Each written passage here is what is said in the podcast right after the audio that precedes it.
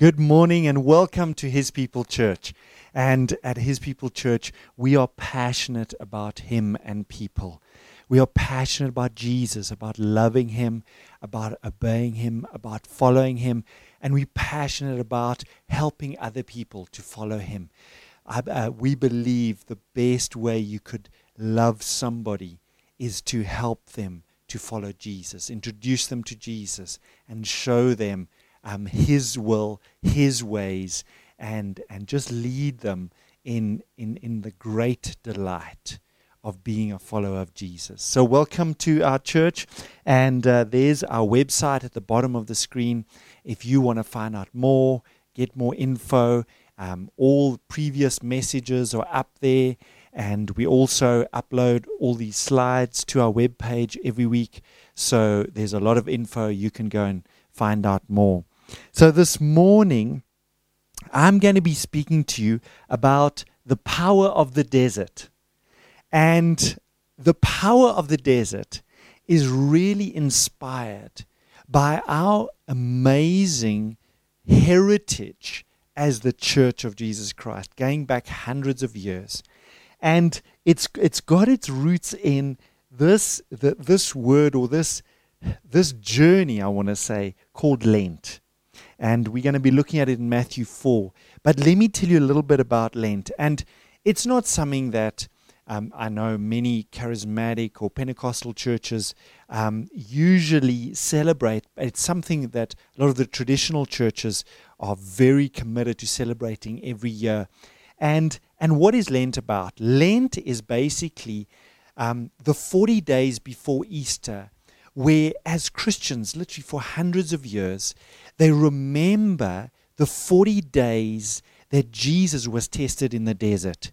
And they remember and, and have a time of processing and working through the three temptations that Jesus faced in the desert.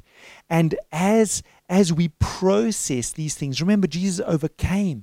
And as we follow him, he empowers us to overcome these same temptations in our lives.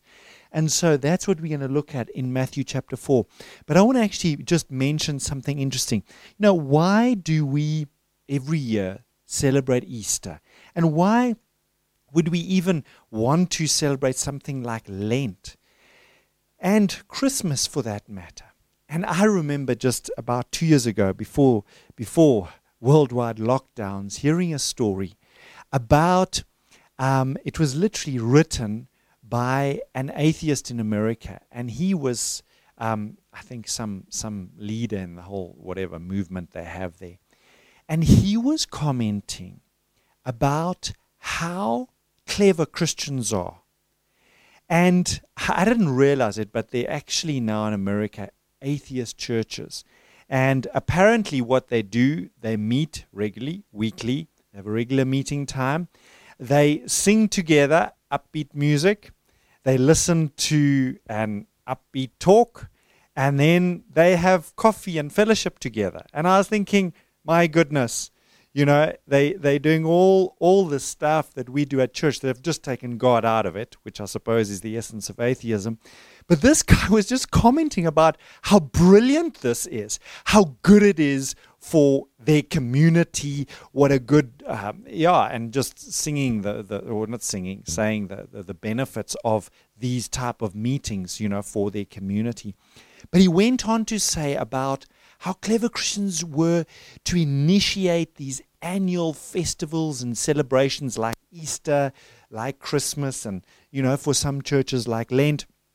And he was saying it's so good because it reinforces some of the important things that, for example, Christians believe. And he was saying that atheists should do the same thing, that atheists should introduce this thing of having regular annual festivals, celebrations, holidays, whatever. I don't know. I don't know what they'd celebrate. But anyway, but it got me thinking this is somebody who's not a Christian looking at our calendar, looking at, at, at, at church services and wanting to copy. Literally, they're copying what we're doing, just trying to keep God out of it all. Uh, but one of the things I was amused at is that, sure, Lord, I don't think we as Christians can get all the credit because ultimately this is the Lord's church. He's he's the the he's the Lord of this church. He's been guiding us. Many, uh, if you just read the Bible, many of the festivals and celebrations in the Old Testament was instituted instituted by God, and so so much. And I'm always uh, often so aware of. Even you look back in your own life and you look at some some really so-called clever good things you do but you just know that was God. He was leading you, He was giving you those great ideas, wonderful ideas. But I'm saying that all to also just come back to this concept of Lent. It's something that many Christians for hundreds of years have celebrated, and I believe there's such value in annually going back to, to, to important truths found in Scripture and, and, and not forgetting the, the depths and the richness of our Christian heritage, but building on it. Yes, we don't want to get into religion and dead religion and just, you know, doing stuff and it's got no meaning and there's no significance and there's no life on it. But I believe, I believe there's so much life on so much of what we have have made religion. If we can just um, just say, Lord, show this to us with fresh eyes. Holy Spirit revealed to us how to how to approach this, how to see it in a fresh way this year. There's so much we can grow and learn through these things. And so so let's just go to my notes. Little uh, I got on my notes over here. Lent is a time to experience the transforming power of the desert. And that's why I've entitled this message, The Power of the Desert. And to prepare our hearts for the resurrection power we celebrate at Easter. Easter's coming in South Africa the first week in April, and we are, it's always a highlight on our calendar as believers. But what I love about Lent is just the preparedness, the, the journey that we're on towards Easter. Lent is an invitation for us to join each year in Christ testing in the desert for 40 days. And that's why historically um, Christians for 40 days before Easter have celebrated Lent and particularly looked at just the testing that Jesus went through in that time. And I just want to mention, I'm using the word testing because in the original language, the word for temptation can and is very often translated as testing. And this word testing and tempting uh, can can be used interchangeably in Christian uh, tradition and many Bibles. It's definitely they use the word temptation, but I just to take a fresh t- uh, angle on it and a fresh look. I'm actually going to be using the word testing, and so let's just go on. What what is the significance of desert time, and and why are we calling it the desert now? Uh, throughout Scripture and in the history of the church, the desert has been a place of spiritual preparation purification and transformation. Wow. Three big words preparation, purification, and transformation. We all want that. We are we pray that, we desire that. But it's in these desert places that God does so much in our lives. And, uh, and, and we've reflected on this just looking back over the season of lockdown that it for many it has been a desert time. But look at what the lord does in these times. He prepares us he purifies us and transforms us. And it's it's kind of those seasons where lord i don't know if i want to go through that again but when i look back and see what you've done i'm like sure lord i'm so glad we we did. We went through it with you. The desert provides a rich metaphor for finding a space where we can disengage from people and activities to be alone with god. Each of us needs to identify and protect a desert space with God. And you know, in the Bible, I mean, for example, Moses spent 40 years in the desert when he was just a shepherd tending his father in law's sheep, and God was preparing him for the great leadership assignment God had for him.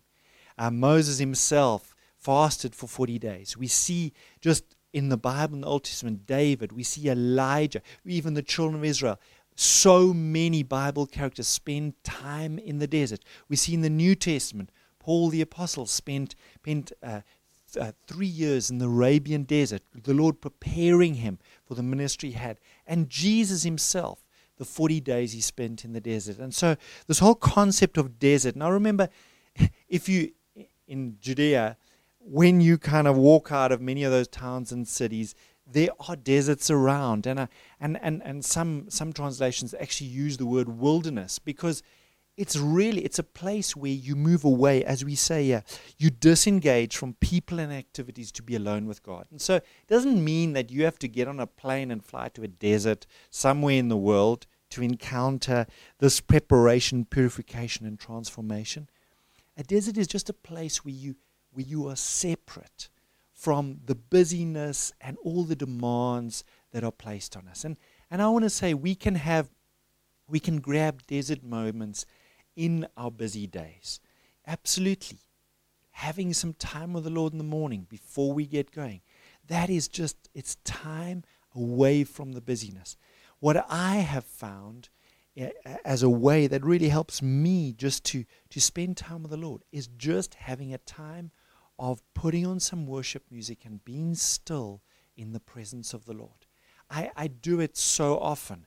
I find so often, even when I'm driving somewhere, instead of putting the radio on and, and listening to stuff, just putting on some worship music and just focusing on the Lord and just and just enjoying the, closeness of his presence. Those are desert moments with the Lord that we can we can grab in the midst of our busy days. And so and so this is this isn't just, you know, for the great spiritual giants who have a desert in their back door. This is a reality for every one of us. I want to talk more about the desert and um, just this is going back in church history now. In the desert, that solitary, undistracted place, we position ourselves to open the door of our hearts as best we can so that Jesus' presence and His will will have full access to every area of our life. We slow down to make this kind of loving surrender possible. Now, at the end of the third century, in the deserts of North Africa, okay, just a couple of miles north of here, an extraordinary phenomenon occurred. Christian men and women began to flee the cities and villages to seek God in the desert. They saw how easy it was to lose one's soul in the entanglements of society, so they pursued God in a radical way by moving to the desert. They became known as the Desert Fathers.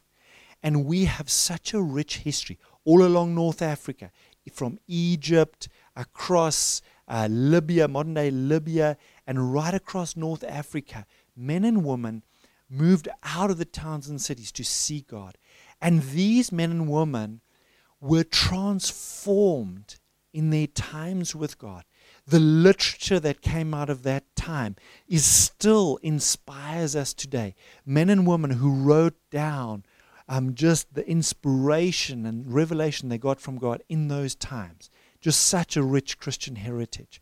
And look at what um, what Thomas Merton wrote about these people, these desert fathers. He said this Society was regarded by them as a shipwreck from which each person had to swim for his life.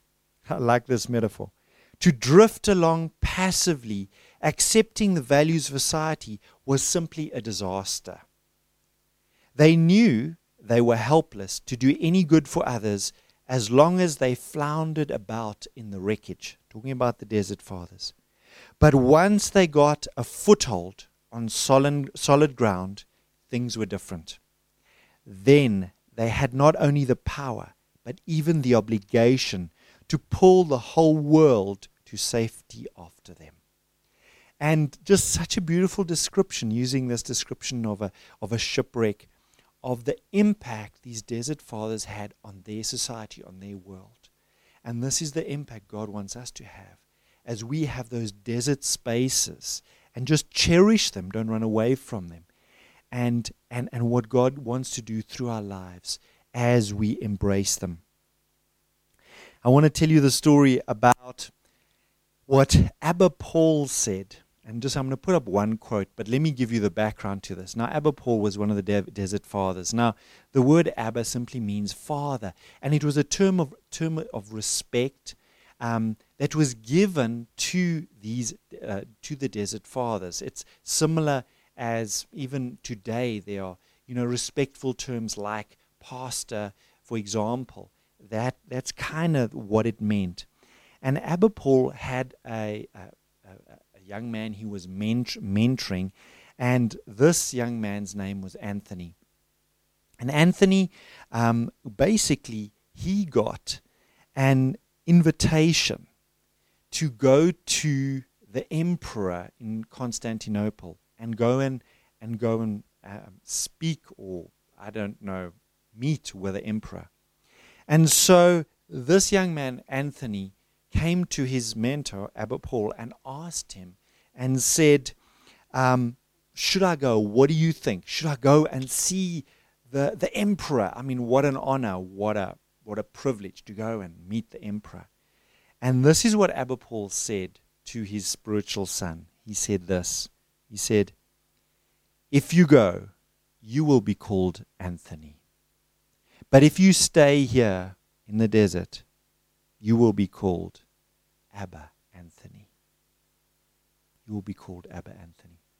And it was just that if you spend time in the desert, it's synonymous with spending time with God there will be a growth and a maturity in you and people will recognize that you you also are a spiritual leader or spiritual father in their lives and that's and that's who he became to be known he never went to go meet the, the emperor he decided to rather choose to spend time in the desert and the story is is, is told of of um, of him spending 20 years in the desert and when he came and he, when he went back into the towns and villages from where he came, incredible wisdom.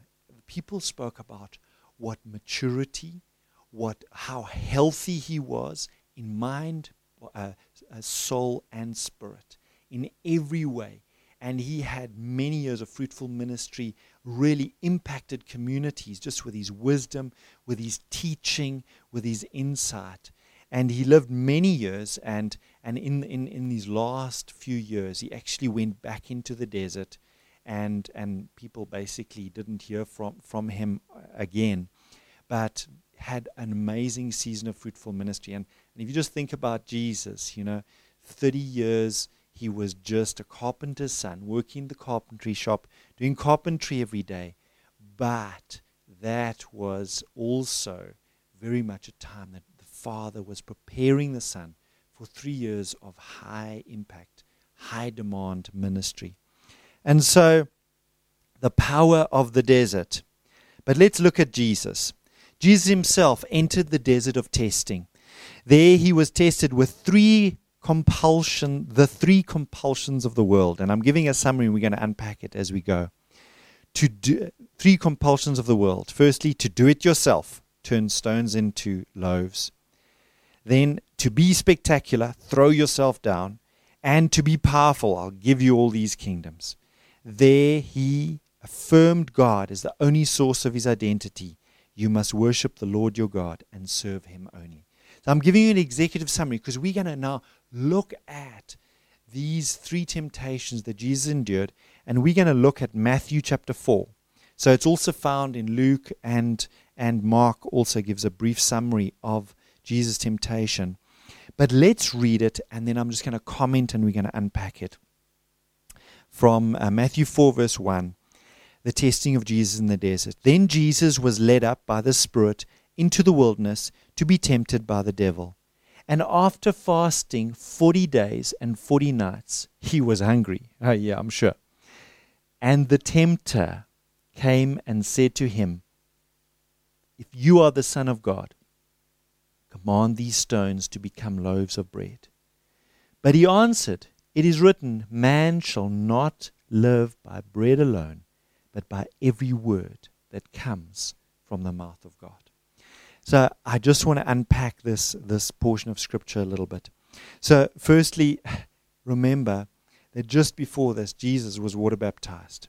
And literally coming from the cool waters of the Jordan to the blazing Judean, Judean desert to, to, to, to endure the season of fasting and desert time and seeking God. The contrast was huge.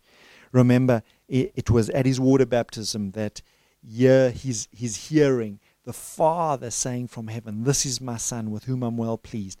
And here he's going into the desert and being tempted by the enemy and experience those that season where you're just not hearing from God, you're not sensing his presence.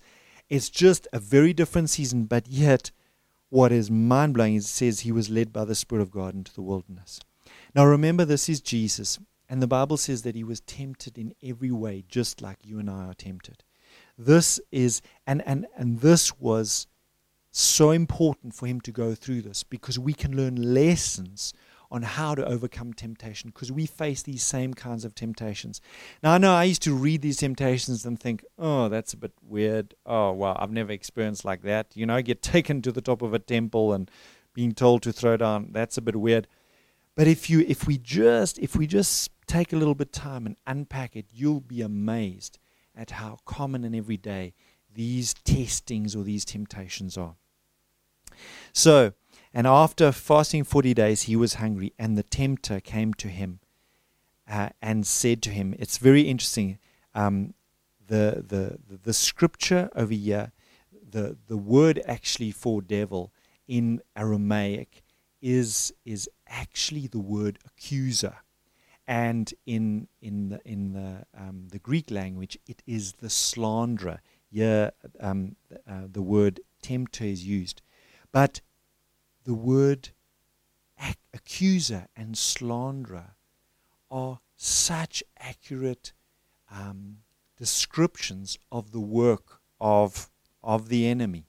I mean, I remember Jen and I talking about sometimes when we've gone through, you know, the false accusations and the slander, and really, you know, sometimes people think, yeah, you know, if you're kind of doing the devil's work, you know, you're a full blown Satanist doing all kinds of you know, whatever rituals. Hey, hey, hey, sometimes just listening and more importantly, speaking words of accusation and slander is absolutely doing the work of the enemy. And he came, verse 3, and said, If you are the Son of God, command these stones to become loaves of bread. And I want us to unpack that. And so on the next uh, the screen, I've put those words, that is the, the testing that he gives. If you are the Son of God, and it's actually the very same words for the second temptation, he says, If you are the Son of God. Now remember, Jesus just been water baptized, and he heard the Father saying for, from heaven, You are my Son. he hears God saying, My Son. The very thing he's just heard, the very word he's heard from heaven, is the very first thing the enemy comes to uh, test him on. Folks, remember the scripture Jesus spoke about sowing seed, and it speaks about just the, the, the, the birds coming to, coming to steal the seed like immediately after it's sown. Folks, sometimes the very word, the very promise you get from God is the very thing, the first thing the enemy goes for, is the very thing. Jesus just heard the Father saying, You are my Son, with whom I'm pleased, um, and whom I love. And it's the very thing, are, if you are the Son of God, questioning the sonship. And I want to I, I, I want to just say, this whole question of if you are, what is he saying? What is he saying when he says if you are? He's asking, are you? He's questioning his identity. He's questioning who God has said he, he is, who God has made him to, to be. Who are you? Prove yourself. That's literally what he's saying. Okay, who are you? Prove yourself. Show me who you are. And and I want to just I was I was really thinking about this. This need to prove ourselves, to show who we are, show what we're made of. Um, you know, show me what you got. That whole thing is is for some people such a strong motivation. There, there have been phenomenal things done and built businesses, ministries, etc., out of this desire to prove yourself, to show what you've got, to show your mettle, etc. This whole thing. And it is in essence, I'm saying, Is that rooted in a godly motivation to glorify God, to honor God, to please God, to serve God? Is the motivation this, this question of who are you and proving who you are? Is that a godly motivation? And I, and I just I want to put this up here. The whole question of proving that you are or proving that you are not. So many people are living from a place of trying to prove either what they are or trying to prove they are not something. And the are not, I've put some of, some of these things on the screen. People are trying to prove that they are not dumb or stupid or an idiot or slow or foolish or immature or ugly or weak or a kid or childish or immature or unlovable or unworthy of love or a quitter or a failure or a loser or a, a nobody or a never never amount to anything uh, or will never succeed add in etc what are these? These are accusations slander from the enemy. And the reality is there are people around us that have been used by the enemy to throw these things at us. You're a loser. You are ugly. You you will never amount to anything. And so often we get that and we spend our lives trying to prove that that is not true. And and we live from this place of trying to prove these things to people who've spoken these accusations to us. And folks, it it could be a reality for, for you. It it has been, you know, some of these things I've experienced. There have been times where I've been motivated by that. I want to submit you. Is that a temptation that as we look towards the, the, the cross, as we go towards Easter, are there some motivations in your heart that the Lord is wanting to come into your life, into my life, and say, that's not a holy motivation. That's not a pure motivation. That's not a desire to honor God, to serve Him, to love Him. That motivation to try and prove either you are or you aren't, and I've put some of the, the, the R's, show that you are. and, and here we go. Trying to show that you are intelligent, attractive, cool. Oh man, cool. If you're a teenager today Cool is the word, the gold standard of what you need to be. Trying to prove you're cool, you're worth it, strong, better, resourceful. Trying to prove that you're a man or that you're a woman or a lady. Trying to prove that you're grown up or mature, witty, anointed, gifted. Oh, if you're in ministry, this is big. Trying to prove that you're anointed or gifted or called. Okay? Or lovable or worthy of love or funny or that, trying to prove that you're a leader or show that you're a leader, a servant, persevering, kind, wise, loving, caring, compassionate, faithful. Just about choose any virtue in Scripture. If, you, if, the, if the enemy has slandered you or accused you of not being any of those, but now we are trying to prove to him or to the people who made those accusations, those are not holy, noble desires to live from. That's not that's not a righteous place to be motivated from. And I believe the Lord is coming in this season to say, Son, daughter, will you surrender this to me? Will you surrender this to me? And how did Jesus overcome this? How did Jesus overcome this, this accusation? Well, I just want to say that um, the essence of it, if you look at the essence of what he's saying, he's saying when he says, If you're the Son of God, command these stones to become loaves of bread.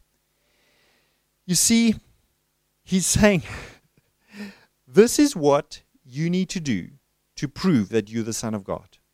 Now, remember, Jesus hungry, he's been fasting for 40 days. So, this thing of having some bread, you know, I can imagine you look around and just suddenly all these stones are looking like bread.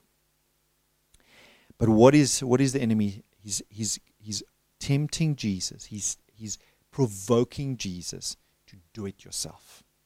To do it yourself. Show them what you've got. Okay? And this, this kind of temptation, it often provokes the competitive spirit in us.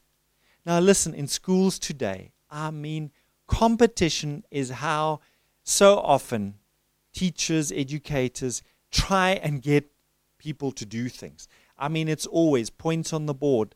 At schools, you have different houses, and there's always competition. Competition can motivate you and us to do a lot of stuff. And different people are more competitive than others. But we live in a society where it's so ingrained in us. And then if the enemy can come in and, and provoke you in that area where you are somehow competing against somebody else, God forbid it be another brother or sister or you know somebody in the kingdom where we are trying to compete and trying to prove that we're better. Folks, this is more common than you would imagine. I've been around the block, I've seen some stuff. This is more common.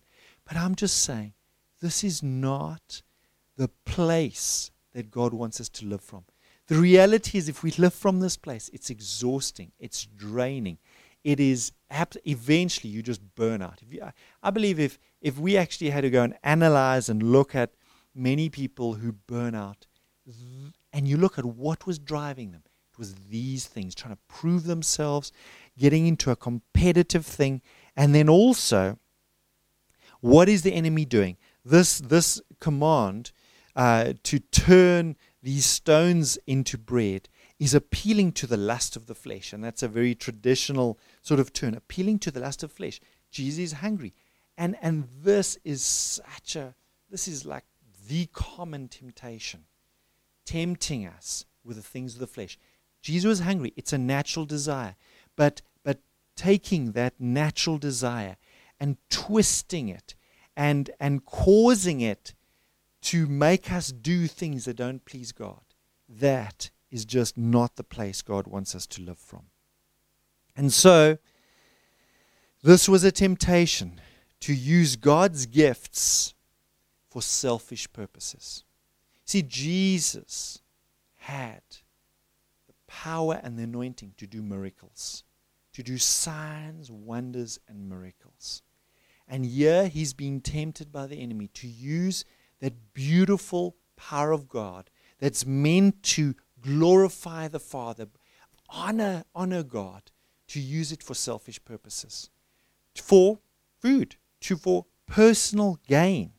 This, this is the essence of being tempted in the flesh. Satan suggested that Jesus use his miraculous powers to provide food for himself. Charles Spurgeon, listen to what he said.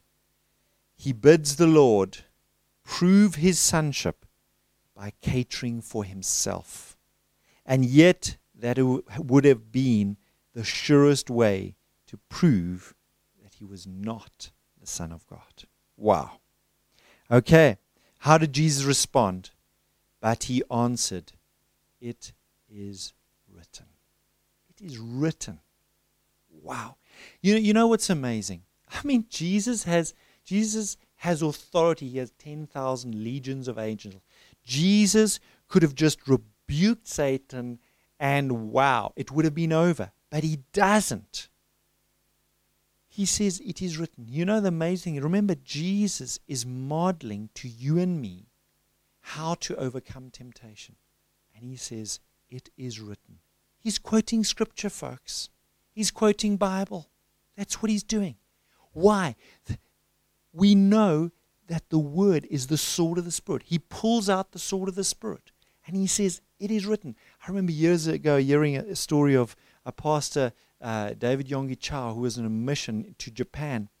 And while he was trying to go to sleep, he just sensed like, like a, a, a demonic presence at the end of his bed. And he just felt, he just felt that he needed to speak the word. And he started quoting scripture Greater is he that is in me than he that is in the world. I have given you authority to trample on serpents and scorpions and over all the power of the enemy. And he just started speaking the word. And he literally heard and sensed this, this demonic presence saying, I'm going, I'm going, just stop speaking so much Bible. now, I love that story. I heard it many years ago. But, but what was Pastor David Yonggi Cho doing? He was doing what Jesus did. It is written. Every single one of us can speak scripture. You see, in spiritual warfare, one of our greatest weapons is the sword of the Spirit, the Word of God. And Jesus said, It is written. And, and, and if we look at the temptations, that's what he does every single time. He pulls out the sword of the Spirit and he says, It is written. Man shall not live by bread alone, but by every word that comes from the mouth of God. Every word that comes from the mouth of God. Now, remember, there are two words in the Greek language for word. Okay? The first one is logos, the written word. But you see, so Jesus is quoting, when he says it is written, he is referring to the logos. And he's quoting actually Deuteronomy 8, verse 3 over here. And he says, Man shall not live by bread alone, but by every word. The word there, the Greek word, is the Greek word rhema, which is the spoken word of God. It is the word of God that the Holy Spirit is breathing upon, where the life of God is. He's saying, Man shall not live on bread alone, but by every word that, that, that proceeds from the mouth of God. And, and he's saying over here, My life is not defined by my hunger. There's, there's, a, there, there's a greater, there's a much greater source of my life. Literally, Jesus says in John that, that, that my bread is to obey the Father. And look at what, what is he saying over here? He says, I choose to be defined by my Father, by his word, by who he says I am, and not you. I will not be controlled by your accusations. Isn't it beautiful? Just that scripture says, I will be defined by the Word of God. I will not be motivated to do things out of, out of trying to prove myself, out of voices from the past saying, You're not this, you'll never amount to this, you can't do this, you'll never do. I will not be defined by those voices. I will be defined by my Father. I choose to listen to my Father, the Rhema, the spoken word of God, what the Holy Spirit speaks to me by, by, the, by the Father. That will define me. I will not be defined by your accusations. And I just got this, this kind of picture as I was preparing. It was the picture of a puppet on a string. And you know, a puppet on a string is totally controlled by the strings. I hope you can see the picture over there.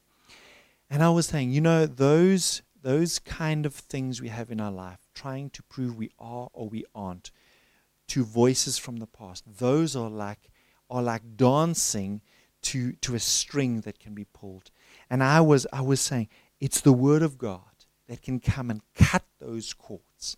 The word of God spoken by the Spirit of God, the Rhema word of God, what the Spirit of God speaks to you to cut off all those accusations from the accuser, all the slanders from the accuser.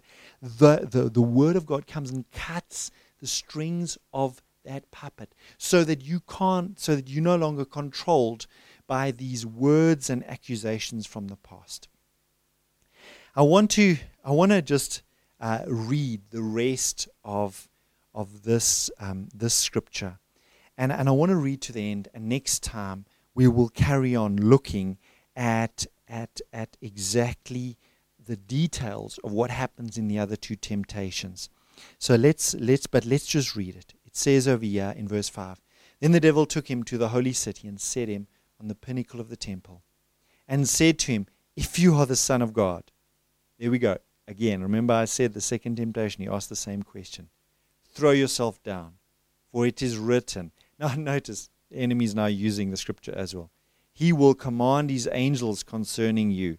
And next time I'll explain why the question mark is there. And on their hands they will bear you up lest you strike your foot against a stone. So he's quoting the scripture here. Jesus said to him, it's actually from Psalm 91.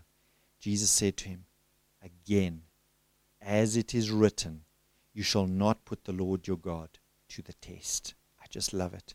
And this is the third temptation. Again, the devil took him to a high, very high mountain and showed him all the kingdoms of the world and their glory. And he said to him, all these I will give you if you will fall down and worship me. Then Jesus said to him, Begone, Satan, for it is written, You shall worship the Lord your God, and him only shall you serve. Then the devil left him, and behold, angels came and were ministering to him. we've just looked at the first temptation. I'm so looking forward to just unpacking uh, exactly the depth and the significance of the other two temptations next time. But I, I want to pray for you. I want to pray as I was speaking and as I put up those, those things that could be driving us from the past, either the things we are trying to prove we aren't, things we're trying to prove we are. Those things can, can drive us, literally, as I said, to the point of burnout. And that's not God's plan. I want to pray. I want to pray that, that the Lord, using the sword of the Spirit, would cut the cords of those things that have been controlling us and motivating us for years. That our sole motivation would be for the glory of God, to obey Him and love Him and serve Him and be fulfilled in Him and just experience His delight in us and, and that everything we do would flow from that place of delight, not trying to prove it. You see, the enemy was trying to get Jesus to prove things. No, no, no. We don't, we don't do things to prove things. Jesus proved everything on the cross. We are fully accepted and loved by him. So let's pray. So, Lord Jesus, bring my life and I bring the life of every single person listening to this. And Lord, you know the areas that the accuser has come and, and, and said, prove yourself. If you are, fill in the dot. If you are not, fill in the dots. Lord, we bring you all those accusations right now.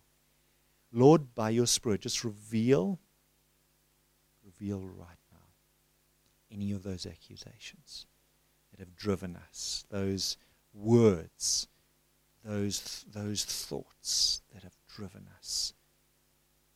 Lord, we bring them to you, and right now, we just break the power of those words. We break the power of those accusations of our lives. We say, we will not be motivated by them. We will not serve and, and be driven by those accusations. Lord, you said we shall live by every word rhema that proceeds from the mouth of God right now. Holy Spirit, I just pray. I pray that you would come and you would speak rhema word. Bring to remembrance scriptures of life, scriptures of identity, scriptures of sonship. Bring to remembrance your word.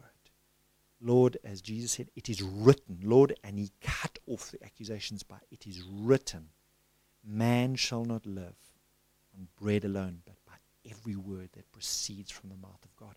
Lord, I pray for everybody listening to this that we would literally find life and sustenance by your promises.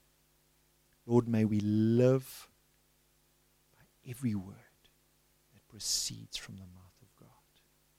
I pray this for every one of us. May we live and draw sustenance from your word. Jesus' name. Amen. God bless you.